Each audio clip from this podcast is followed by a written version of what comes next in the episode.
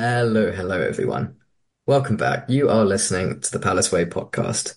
Why the strange mellow introduction, right? I'm relaxed, I'm happy, I'm buzzed, I'm wavy. Oliver Glasner's at the club. Life's good. Harmony restored, okay? Okay, drama aside, so many talking points to discuss here on the Palace Way pod.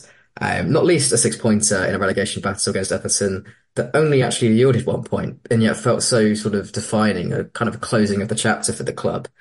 And with me tonight at this, what I have to admit is at a quarter to 11 recording, which is something we don't normally do, hence the night shift, right? Joining me tonight is Bobby Manzi, the senior editor at the Palace Way. How are you doing, Bobby? Evening, Alex. How are you? I'm not actually high, um, contrary to how I might sound, and I'm I'm just being as strange as normal. But other than that, not too bad. You know, I'm really I excited is, for. I think you were spot on. It's very mellow, very calming. I'm I'm, just I'm I'm just raring to it. talk about Palace now. No, no, of course I am. Like I said, I'm just loving it. It's um, jokes aside, I think it's uh, it's been really easy today to get wrapped up in all the media that's been coming out from the club and all the news we're starting to see. So just really looking forward to unpacking it. But of course, it's not just me and Bobby tonight here on this uh, this special late edition of the Palace Way podcast, The Late Show. Uh, I'm delighted to welcome back a returning guest that we haven't seen for some time. Joining us tonight as well is Henry Swain, uh, one of our student writers here at the Palace Way. Um, his particular specialty for those that have looked at, say, our 1% series um, is the our youth teams here at the club. So we're really delighted to welcome Henry back. How are you doing, mate? I'm great, Alex. Hi, Alex, Bobby. Thanks for having me back. Buzzing, buzzing to chat to you guys tonight. Yeah, likewise, happy to have you. But um, you have interrupted my beauty sleep, uh, Bobby. Bobby, you have some choice words, don't you? Yeah, I know. And keeping me up past my bedtime. We've got a press conference to cover tomorrow. It's shocking. Oh well, I'm sorry, lads. I'm sure, I'm sure you guys can get over it. Absolutely no chance. I'm gonna, I'm gonna be steaming all episode. Um, so yeah, if you see me waffling off, rambling on, being a bit too mellow, I promise you, I'm not. I'm not on the wacky backy again. I'm just. I'm just having a great time. Ollie Glasner's here. So many points to cover tonight, guys. Um, and delighted to have both of you with me here on this late shift to uh, to take us all through it on this sort of strange and weird, wonderful journey we've been on as a fan base over the last few weeks or so. It feels like you know that Everton game in particular had so many points to it a real six pointer that yielded one point and nonetheless felt so pivotal and kind of poignant. It was a it was a bit of a closing of the chapter for a club and, and the beginning of a new one. Um, but I think we'll jump into it. Let's look at the headlines, you know. I think everyone here is excited about the Oliver Glasner appointment. It feels like the culmination of a lot of fan pressure, but also uh, from a strategic standpoint, quite a forward-thinking move by the club. Um, we did discuss a bit on the last episode about what he exactly Glasner would bring to the club, the style of play, the philosophy, and so on. Um, we did hear a bit more about that today as he delivered his first interview with the club. Um, but Bobby, I'll just bring you in here. We spoke a little bit about tactics last time, but just for those that missed it or those that want to just brush up and learn a bit more, how are the tactical changes that you expect Glasner to bring? How is it going to impact the squad? Yeah, I think it's a it's a really interesting question because obviously Palace's squad is paper thin at the moment, and uh, Glasner's a, a manager who enjoys to use players with that are pacey, that are good on the ball, um, and those players that stand out, if you like, for Palace fit in that um, kind of style, if you like. Um, they're unavailable at the moment, so it, it's going to be a tough start for Glasner. Um, but one thing he has got to his name is pragmatism. He's a very pragmatic manager. He can work with what he's got certainly for 13 games that we see now. So it's going to be really interesting to see whether he integrates his style of play immediately or if he sees what he thinks is the best fit for the squad just to get the result. So it's going to be, I'm really fascinated to see how they set up against Burnley. I, I wouldn't be surprised if they played the back three again because it worked against Everton, but it's really going to be how he feels, how comfortable he feels with the squad, having worked with them for three days. Absolutely. I think you make some really good points there. Um, I will talk about tactics a bit later in terms of formations because I think the way in which certain roles were utilised was incredibly interesting against Everton. I don't think it's obviously a carbon copy of how we'll play necessarily, but I think there's still question marks there. Um, but that being said, there was definitely plenty to discuss there, so we'll get on to that. Um, Henry, I want to bring you in here. You're kind of our resident youth expert as well. Um, on our last episode, we did discuss a bit about um, Glasner's propensity to sort of trust young players, to give a lot of debuts out, and to some degree to bed in youth as well. Um, we already saw the likes of Jadan Raymond and Franco Umeh back in training, and David Ozoh was heavily involved in the first session as well. And these were essentially just the reserve players. Um, how do you expect some of these young players you've been following to maybe get an opportunity under Glasner in the long term? Do you think from that perspective, from a from a more long-term squad planning perspective, it's it's an ambitious appointment? Look, I think um the, the best part about having the academy that we have, and obviously with category one status, we're more looking at the players under 15 at the moment, under 15, 16, that are going to really be that cream of the crop kind of talent. However, we do have a handful of very talented players across the 21s and the 18s, which um you know, as you hinted to earlier, I've highlighted a, a good few of them in the 1% series on the Palace Way. So if you haven't seen them, obviously check those out. But I think we, you know we have we've seen, namely David Ozoh, um, you know, be handed his first Premier League, proper Premier League minutes really this season, and um, I think there's been at times this year where I think a lot of Palace fans have looked at the starting lineup when players like Schlupp have been deployed in that kind of box to box role and kind of questioned why Ozoh hasn't been that man. I think what we can expect with Glasner is that if players impress him in training, he'll play them. So if he likes the look of David Ozoh, for example, he will play David Ozoh. I don't think he's the sort of manager in, in, in the way that Roy did, where he kind of always like edges his bets towards youth player, uh, to, towards more senior players. Sorry, I think Glasner's probably more the opposite in that sense. Um, I think you know, like you mentioned, we've seen Franco Umeh and um, Raymond play, uh, training with the first team. They're two very exciting young attacking players. I think you know with with the injuries we've got at the moment and the the the kind of severity of the hamstring injuries that Olise keeps picking up, I think it's going to be really important to have those um those backup players, especially when of course we're not in a transfer window, so we can't go out and buy them.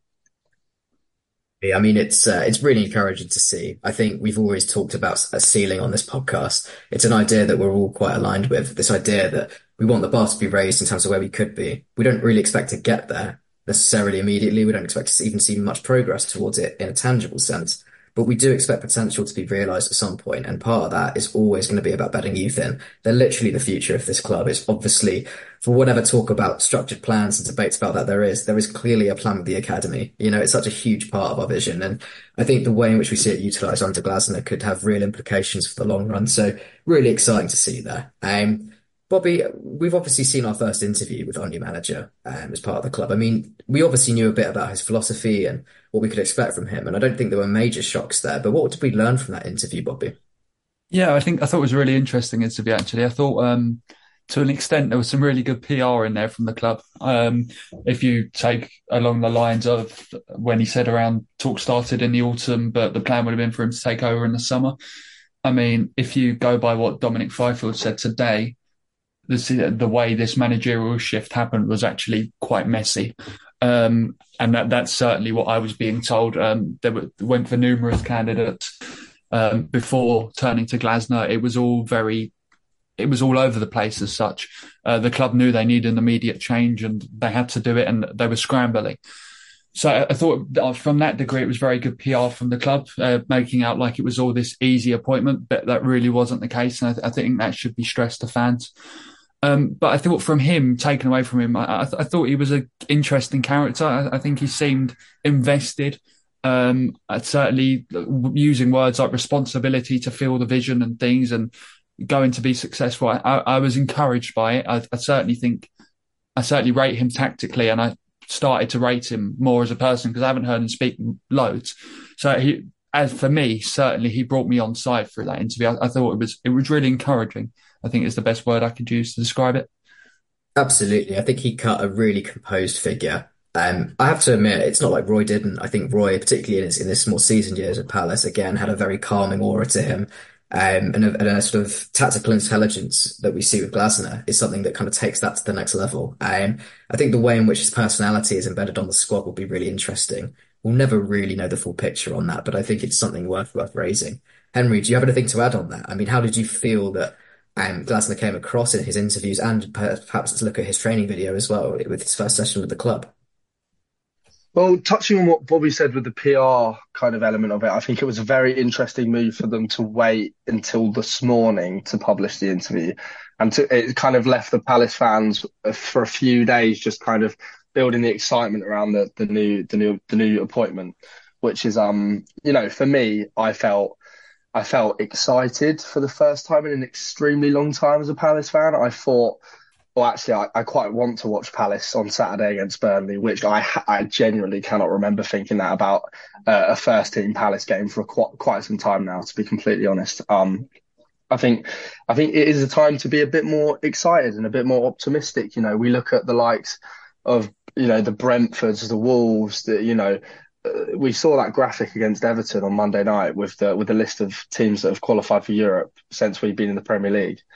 And it's just it's crazy, you know. Hull City are on there, for example, and they're you know I think sixth place in the Championship right now. So there's no reason why we can't be looking at this appointment and to be honest, just getting really excited as a fan base. And hopefully it kind of brings everything together and we get that positive, you know, a positive vibe really back around Selhurst and the atmosphere can be absolutely bouncing on Saturday. Yeah, I think as well from the um, interview, he um, did touch on his philosophy as such, and I thought he came out with two really interesting lines. The one about where he said uh, his philosophy quite simply scoring goals, and um, the other one about um, how essentially everything comes back to how you defend. Um, sometimes it'll be a high pressing football, or sometimes it'll be a low block. I think mentioned it earlier on. It's just that pragmatism that we all want to see, but that ambition to score goals and that ambition to score goals that faded under Roy Hodgson is something to really for fans to get excited about. And I'm really looking forward to these next 13 games under Glasner. We've got a fight on our hands. Don't get me wrong. I mean, Palace are in serious risk of going down. And I don't think changing your manager necessarily stops that when your players are out. But this new manager bounce, hopefully a bit more excitement around the club, a bit more buy-in from the fans, which which had been lost. So hopefully for the football club, this they can turn that corner. But they, don't get me wrong, they've still got a battle on their hands, and, and they're not out of it yet.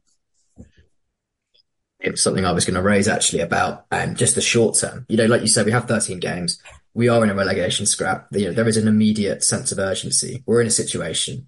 So the club asked the same thing, but obviously behind the lens of PR and obviously the fact that this is you know something that we're going out to the public via the club. Um, so I'll ask you this, Bobby, instead, where we're a bit more unfiltered. I mean, what does Glasner need to do in the short term before the end of the season? What are his most immediate priorities? Win. I mean, I think it's quite as simple as that, to be honest. You've got um, Burnley coming up. You've got Luton coming up. Um, a couple of uh, what well, you got to play Forest as well. Forest away. I mean, those three games there are must win. You'd have to win those games. Uh, you could go to Tottenham and get smashed, but try and play football. That'd be fine. You just need to beat Sheffield United, Burnley, and Nottingham Forest by any means necessary. That, that, that's your targets, and that keeps you in the division. But that's all he's got to worry about this um, this spell is getting the players on side and d- doing enough to keep the club in the division. So, in other words, setting a foundation. I think winning is important, but yeah. that's obviously going to come with that as well. I mean, just more granularly, I kind of want to tease this out a bit. What do we think about, say, set pieces? I mean, we know, for instance, this extensive coaching staff he's brought in doesn't include a specialist set piece coach, like, say, a lot of fans have been calling for, but there is expertise with coaching set pieces within them. So, responsibilities well, yeah, one of the assistant, yeah. One of the assistant managers, whose name's gone from me now, which is pretty poor as a journalist, but whatever. Um, he specialises in set pieces. Um, so actually, there is that uh, specialty in set pieces there. So there'll be more of a focus on set pieces, which is vital because Palace, as we all know, have the worst record from set pieces in the league. They've got a zero percent goal conversion from corners, and they've had in excess of hundred corners this season. So it's really dire for them. Um, and that's something they need to focus on. And, you know, if you look at Everton, their focus on set pieces has really paid off for them this season. And it's, it's picked them up a hell of a lot of points in games where they've been substandard, when they've only had two chances in the game and they've both come from corners and they've, they've taken three points from games. So to stay in division, they really need that focus on corners. It, could just add another, add another string to your bow, if you like. It just adds that another element for Crystal Palace to pick up points in games from. Even if you're just hanging in a game, if you're playing Tottenham, for example, and you you know it's not all going to go your way, and it doesn't. But if you get that one corner and you whip it in and it hits Mateta on the head and goes in, you know that's the difference between three points and a point. So it's certainly something they need to focus on. It's certainly something they will focus on, and fingers crossed they can get it right we as fans focus on the top level, don't we? I think that we get caught up in the big narrative, we get caught up in the fun, we get caught up in the, the sort of progression of the club. But actually, it's these granular margins, these little things that define a season, that define success, that quite literally keep clubs in the game. It, it's it's phenomenal in terms of what it can do. I think what we want to see is more detail, more intelligence, more sort of tactical nous towards these elements because we're so clearly lacking in various departments. Um, we have to move on, unfortunately. There's plenty of football to cover, plenty more to come. Um, I think Glasner and, and, how he develops in these next few weeks is going to be of critical importance to all of these episodes that are to come because I mean it's, it's just going to be so obvious as something that we'll discuss. We're going to slowly see a tactical style being implemented that we probably haven't really seen done before. You know, we we played a back three under De Boer, for instance, and that was horrendous. We didn't have the personnel for it. I digress. Um, we have to look at Everton. It's that simple. We talked about it earlier as a six pointer yielded a point. I mean, it's a very simple question first, but I'll just bring you in on this, um, Bobby. Were you happy with a point? There was always a mentality of don't lose, I think, from both teams that was going to come in, but were you ultimately happy with the result? I'd have taken it before the game for sure. I'd have taken a point up there. I'd have taken a goal up there. Um, so, and I actually thought the performance on the whole was decent. I mean, if you're a neutral, you would have turned the game off after 15 minutes. But um, as a Palace fan, I was quite pleased with the performance. Um, I thought there was a lot of spirit. I thought there was a lot of desire, and that's something that we feel like we've been missing in recent weeks. So it was it was great to see that. Um, there was a willingness to an attack. Um, it, the performance was encouraging. I think is probably the best word to use.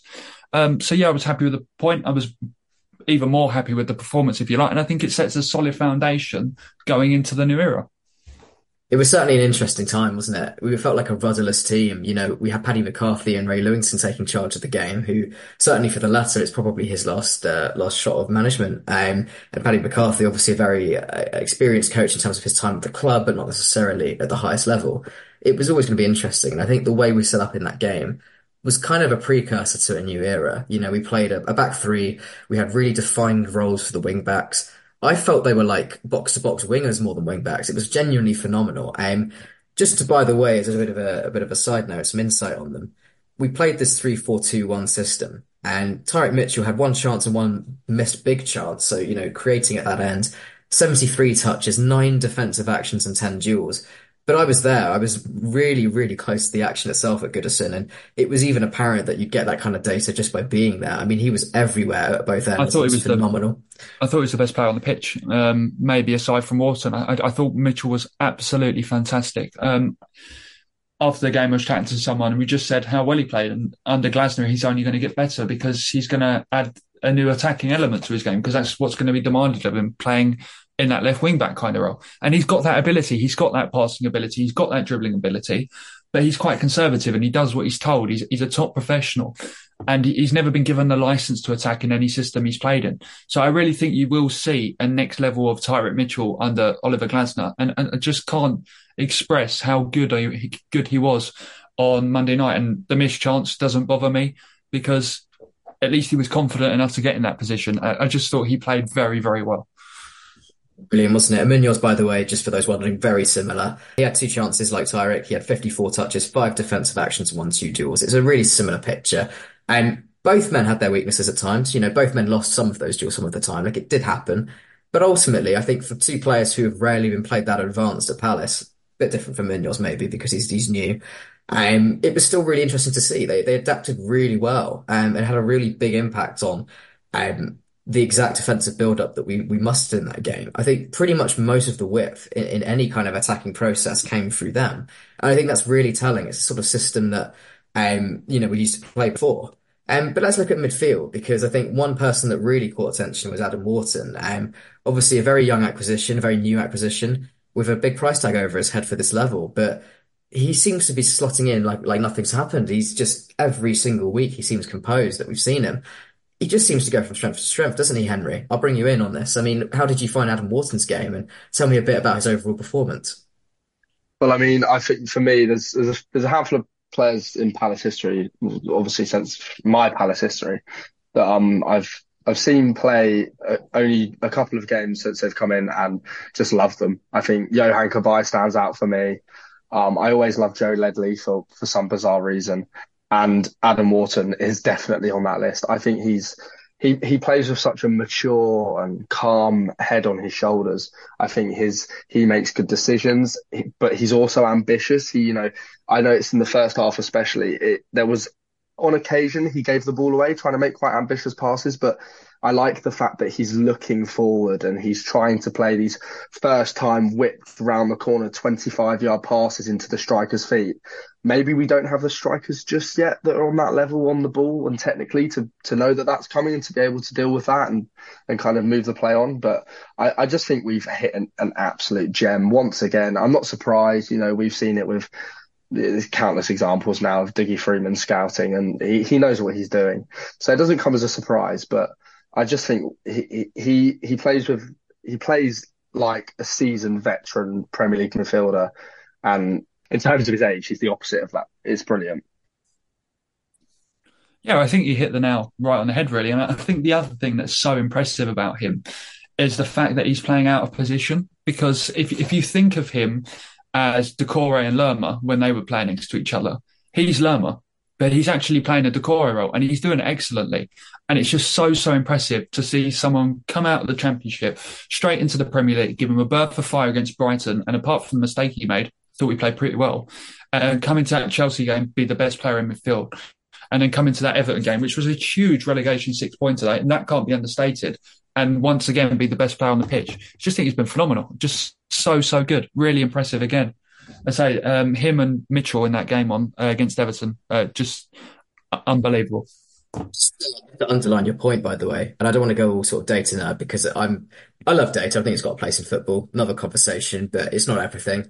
But I think I think your data really... is better than me. Keep using the word unbelievable. I think I need to fix my vocabulary a little bit. no, don't worry. I mean, it, it, I think it's if there's one word that describes it, it's just that. And um, for context, if Wharton ranked among all Premier League players per 90, he would rank like this. So for tackles won in 1v1 duels, he'd come first.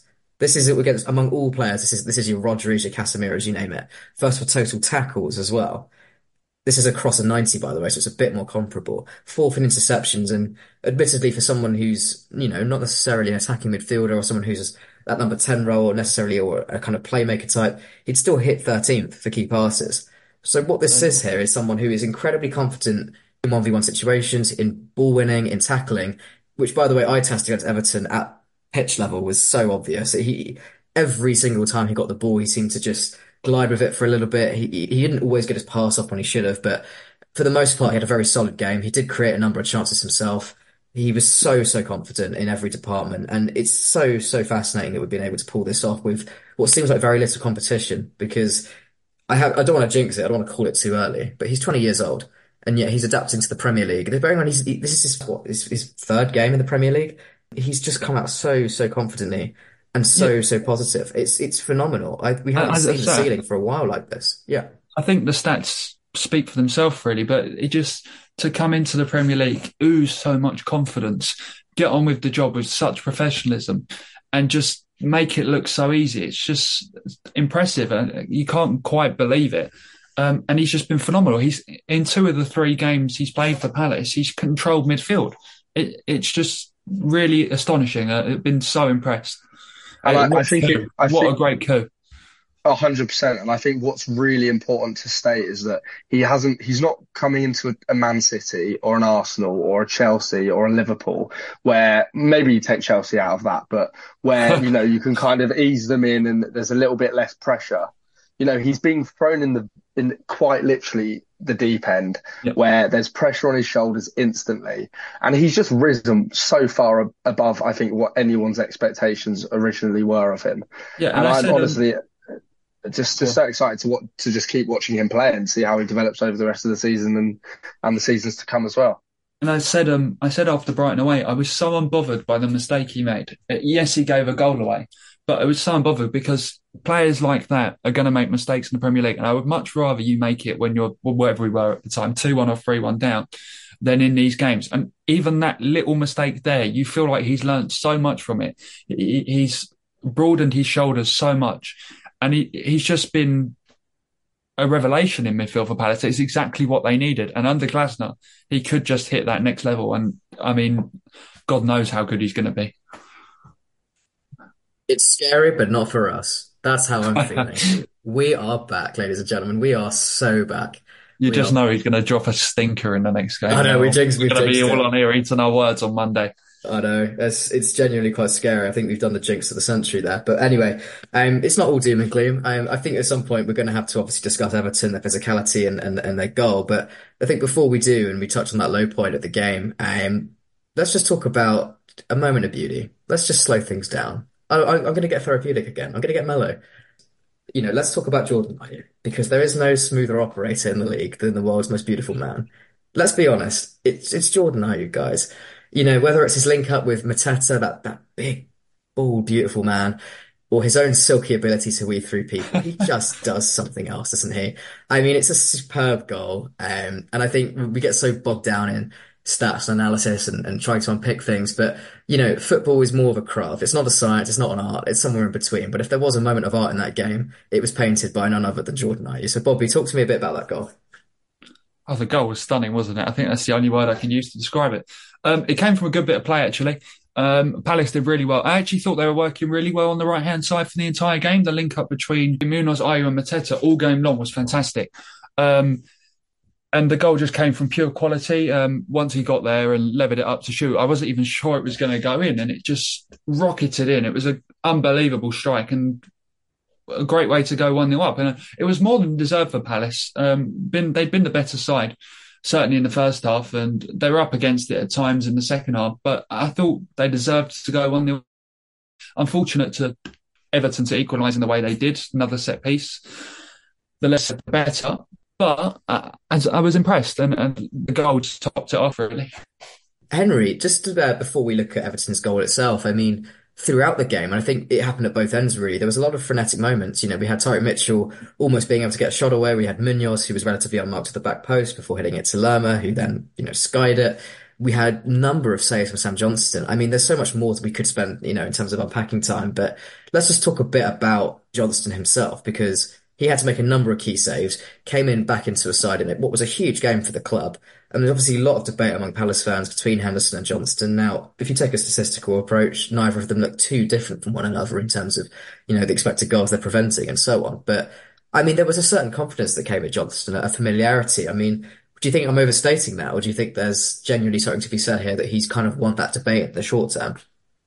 Well, I, the, the thing with this goalkeeper debate that I, I struggle with is that I think that the, the, their their areas of weakness individually are the same. I think they're both poor in the air. They're not great uh, at kind of commanding their boxes. They both seem to be kind of. I think that does definitely play into our set piece woes this year. However, I think when you when you match up, when you look at the saves that Sam Johnstone made in this game, I don't believe Henderson makes uh, makes the double save where he kind of gets gets across really quickly to kind of punch away the ball uh, for the for the second clearance. I don't believe Henderson makes that. I think we see we've seen a lot of times this season Henderson tend to go for saves with his feet, which I it, it makes sense for me. Um, obviously growing up at Manchester United and being under the tutorage of David De Gea, who was one of the best keepers in the world for saves with his feet, it, it makes sense but I don't think that works for Palace. Um, I think Sam Johnstone. I, it, I think it's from, with Glasner watching that performance. I think it's going to be very hard for him to drop Johnstone, and you know, I I could see it being a case where with no more cup games, you know, it might be SJ in goal for the rest of the season now. I'd agree on the th- fact that Sam Johnson will probably be in goal for the rest of the season now. I think if Henderson's in goal, Palace lose the game 3 1. Um, a, a, couple of chances that I don't think he saves. Uh, but I, what, what I would disagree on is the fact that Johnson doesn't command his area. I think he does. Uh, certainly, as someone who used to play in goal, I, I watch it as someone who's got good command over his area. I thought I thought he was at fault for the goal. Don't get me wrong, but I actually thought he was unlucky because I, the way I watched it, I haven't seen it back many times, but the, the few times I've seen it back, I think he gets blocked off by Andersen. I think it makes it hard for him to get there.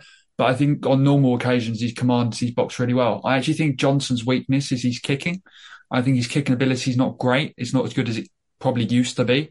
And sometimes he's at fault with his feet. But other than that, I think he's quite a strong, well-rounded goalkeeper. And I, I think Henderson is too. Don't get me wrong, but I think he's. I think you can tell he's a player who's not had consistent minutes for quite a while. And yeah, I know he's had a stretch of four or five games in the Palace side, but that's not enough when you've come off the back of a long injury and whatnot. Um, so I, I, I, think Henderson will be a good buy for the future, but it's just certainly he's not the number one right now, and, and that's Sam Johnson. And I think he keeps his space.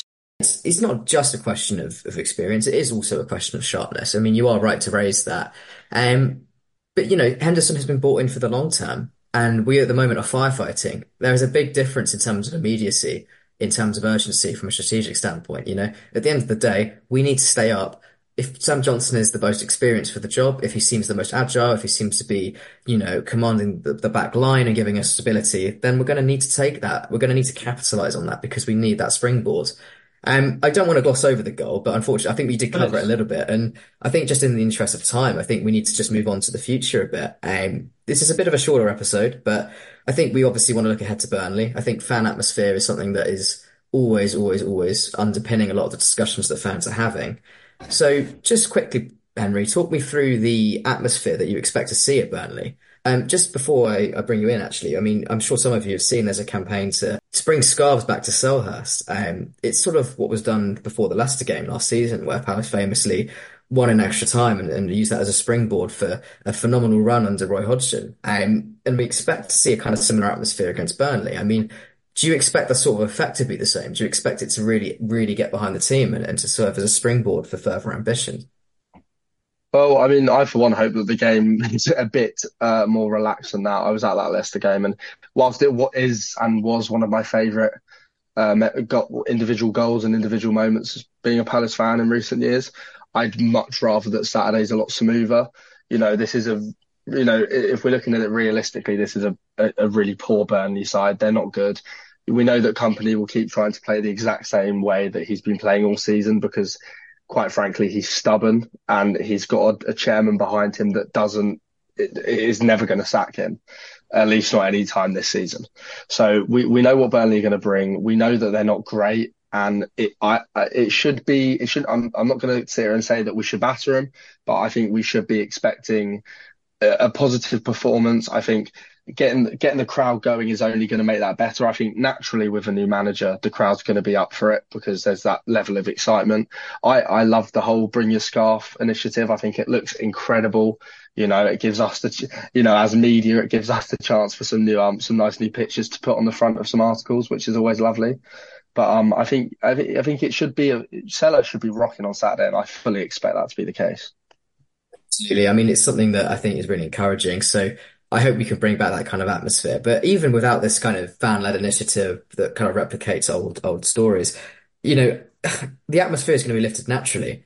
People have got the change that they were hoping for. We've got a manager who plays into the ambition. We have a board that looks a bit more unified in its thinking now with what's going on on the pitch, on the training grounds, in the dugout. You know, all of these things are starting to coalesce in a way that people have been crying out for for some time. And just for that first time in a long while, we go back to this idea of the ceiling. It feels like it's lifted again it could take five years. It could take all sorts. We might never get to Europe. It doesn't matter. The potential's always there again because we're playing football that necessitates that. We've got a board that's bought into that. I think that's really interesting. Now, there are minute there are little issues with that, but we have to move on. Um, I want to talk a bit about the tactical approach because one thing we haven't visited yet is this change shape. I think we touched briefly upon how the wing backs were used, but this ultimate shape, particularly with the back line and, and defensive standpoint, is something I really want to want to look at. Um, we saw Joel Ward coming in as a makeshift centre back. I think long term, Guéhi he's returning from injury soon, and when we could see him in there. So Bobby, I'll just bring you in on this um, because I haven't heard from you a bit on this. Um, how do you expect the back line specifically to operate? So yeah, it'll be interesting to see what the defensive shape is on Saturday. Whether he goes with the back three that was seen against Everton, or maybe goes back to the back four. Um, you'd kind of want him to stick with the back three because I think Richards deserved to keep his place.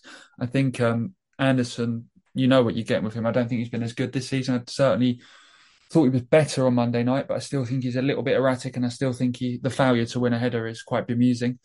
Um, and obviously Marc could come be, or, uh, coming back into the side, so that's that's a good one to see. Um, but then again, it's harsh to drop Wardy because I thought he was fantastic um, against Everton. But it was really impressive. I thought maybe he should be playing right centre back more often rather than right back because I, I thought he got on with his defensive duties well there. Um, and he, he, was certainly a much better performance than what we'd seen before his injury. Um, so yeah, defensive shape, whether it's a four or a three, I don't mind. Um, I think the personnel there suits either. Maybe a five more, as I say, because um, getting Richards in and allowing Munoz to be attacking on the right. But it's, it's, it will be interesting. Um, he certainly got a selection conundrum, which is what you prefer really um, for a new manager coming in. You wouldn't want him to be forced to pick a certain back line because they're your necessarily regarded best players. It, it, it lets him to be a little bit creative. Just separately, I wanted to talk a bit about Ward because I think it was quite clear he struggled to put the afterburners on during that game. But that's a separate issue. I still think he had a fairly comfortable game and looked quite positive there. That being said, there are some more selection conundrums up front, um, particularly in the striking role. I think Mateta, he's been good in transition. He's been getting assists. He's really been a benefit to the squad.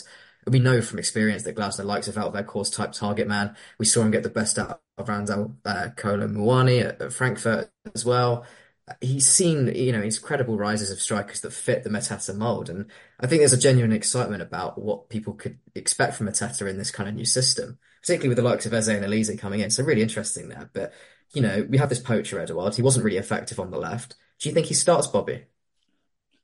I'm not sure. Um, I think you make a good point about Koulibaly and Weghorst, but I also think that Glasner really likes pace. And I think if you're going for pace, you're going to pick Edouard over Mateta. Whereas if you're going for that Koulibaly, Weghorst profile striker, you'd probably play Mateta. Maybe both will play um, with Ayew the other side until um, Eze is ready to come back into the side and Olise is ready to come back into the side. It, it's a difficult one. Um, I personally don't know. Um, I, would like him to play França. I'd like him to play Ayew. I don't think you can drop Mateta the way he's playing at the minute, even though he's not scoring. I, I just think he's been one of our best players. So it's certainly another conundrum that I've not quite got the answer to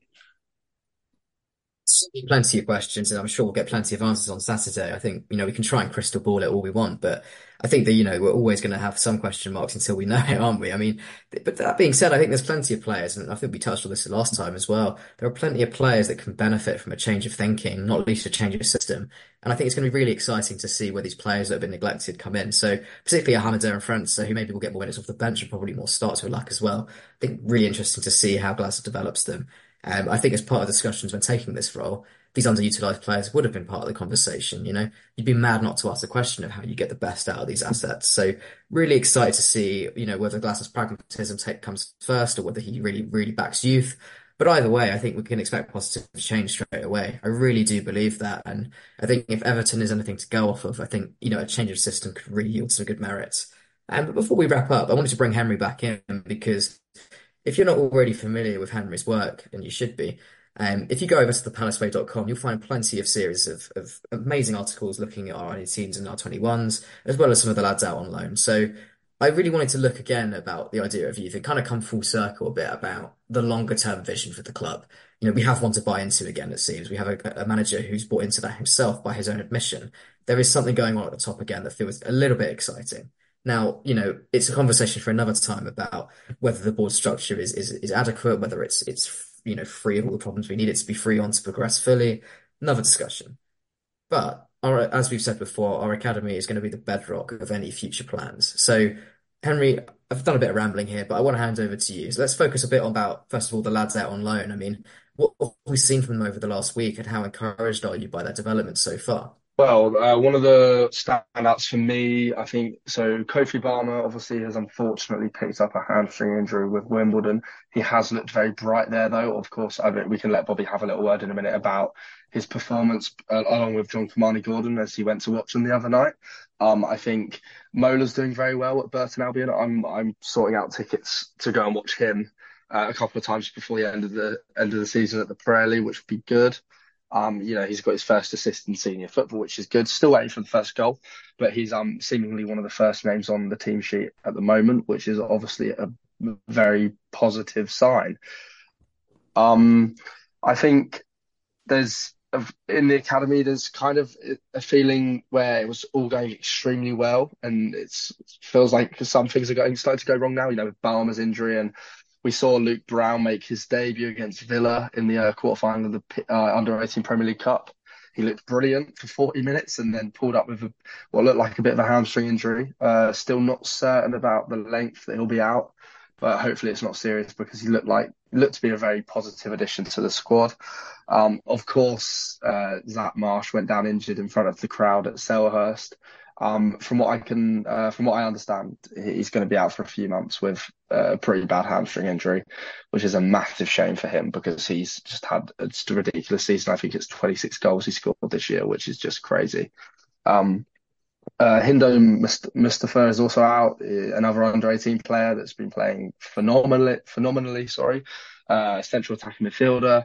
He's just got this ridiculously athletic build. He just makes the game look so ridiculously simple. Um, I think one of the positives at the moment that's coming out of the academy uh, is that there's a bit of time now, especially for the under 18s before their next game. I believe they don't play until the 27th uh, in a competitive fixture. I know um they've got a, a, kind of behind closed doors friendly sort of game against Wimbledon on Friday night, which is going to be a mix of the 18s and the 21s, um, as Bobby informed me earlier, which is great to know. Um, I think the next the next game for the for the 18s is Norwich, Norwich away, which will be a, tough game. Norwich are a very very good academy side. They've been performing quite well this season, so I mean, every game at this level is very, very competitive and has, you know, there's individuals on each team that can really make a difference. Um, I think the the general feeling around the academy is very optimistic. You know, there's a, a lot of trophies to play for at the moment. We've got the um the the semi final now of the under 18s Premier League Cup for the under 18s. Uh, they they're travelling up to Manchester to to face United, which will be a, a blockbuster of a game. Uh, hope hopefully a few of the players that are injured will be back for that.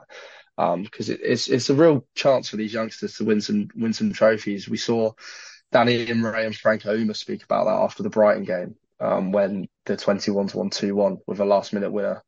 And um, the whole the whole vibe around the academy, they just seem like a real good group of lads, and they're all really motivated and just well drilled into you know they know what they want to do, and they they're, they're taking every every game very seriously, which is obviously great to see.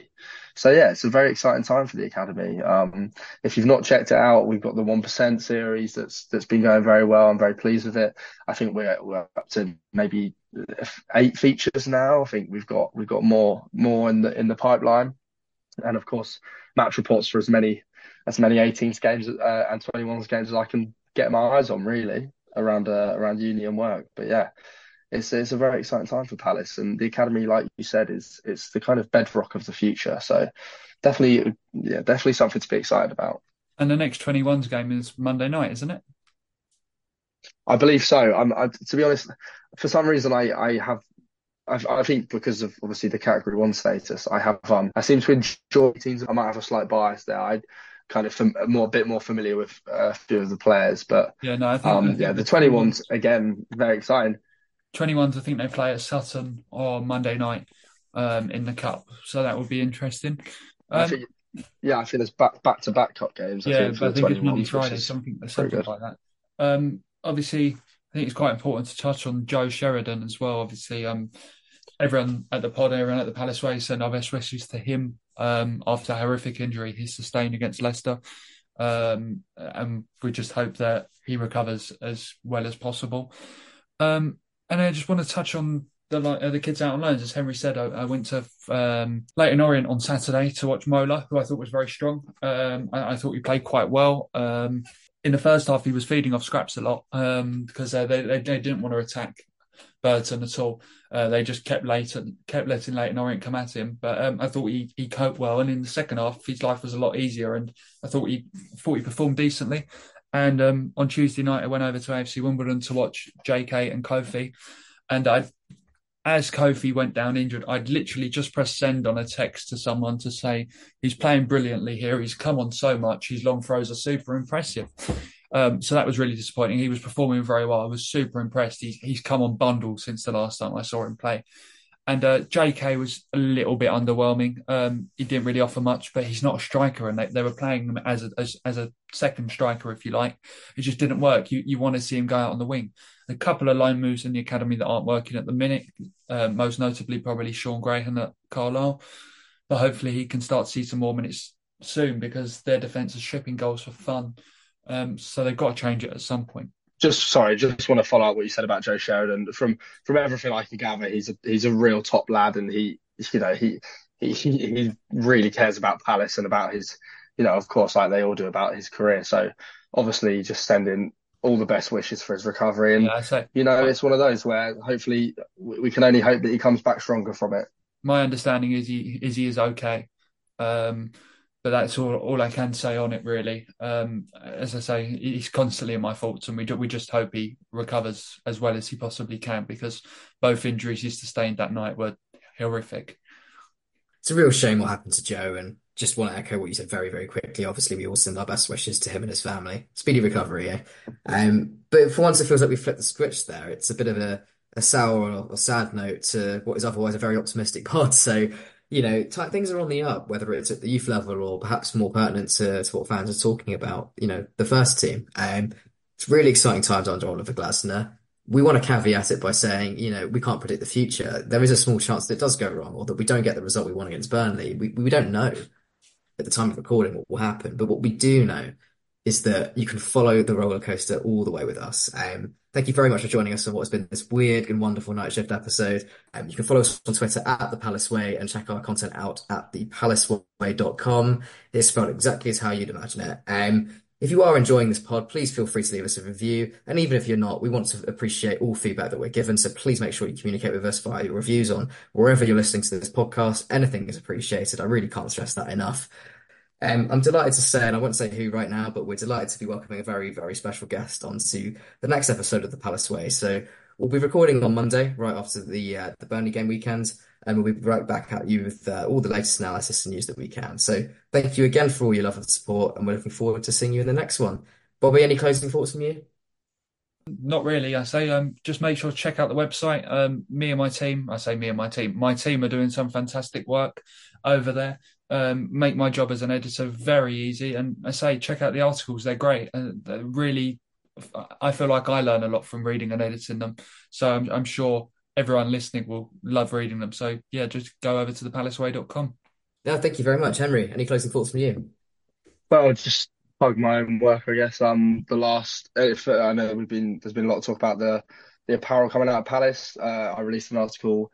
Was, I can't remember whether it was today or yesterday. It doesn't matter when when you're listening. But um, there's an article out about um uh, Kenny Adam Jonathan and his work at Palace, and I think yeah, it's definitely worth a read if you're interested in buying Palace merch in the next few years because it's very exciting times in that. Bit of a unique angle there. It's something that I think doesn't get enough coverage. I think, you know, in terms of the commercial side of the club, it's still part of the club. Might not always be the first thing on the on the uh, the mind of fans, but it's something that I think is still really, really interesting. So, as I say, if you want to check out all of this unique content, please make sure you do so at thepalaceway.com. Um, but one final sign off from me. Um, thank you very much for your support, and as as I promised, we'll see you in the next one.